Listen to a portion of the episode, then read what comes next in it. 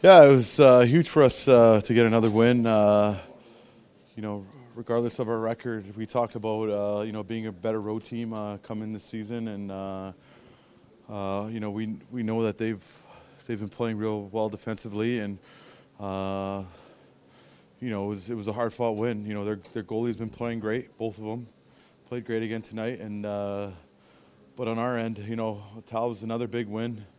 Um, you know, our defense played great. We played great as a five-man unit defensively, and I think ultimately that's what, what got us the win.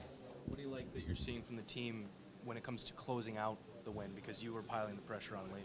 Yeah, it's uh, you know you you gotta you gotta be able to step up and make plays in in, in key moments, and uh, you know when you're up a goal, you know the other team is going to press, and you know they're going to bring their best, and uh, you know that's when you got to make good, strong plays and, and try to get it in the O zone and and uh, you know uh, keep keep the other team uh, you know in the D zone just because some that's you know that's definitely the best best defense going, uh, keeping the other team in their own end. But you know they came with a strong push, but I think we stayed strong as a five-man unit, not giving them a whole lot.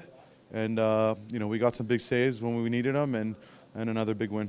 A lot of Oilers shirts in the in the crowd there. What's it like to play in front of so many fans outside of Alberta? Here? Yeah, it was great. You know, fans were great. Uh, a couple "Let's Go Oilers" chants from uh, from uh, the other fans that came here tonight, and uh, it was like I said, it was just a fun night all, all in all.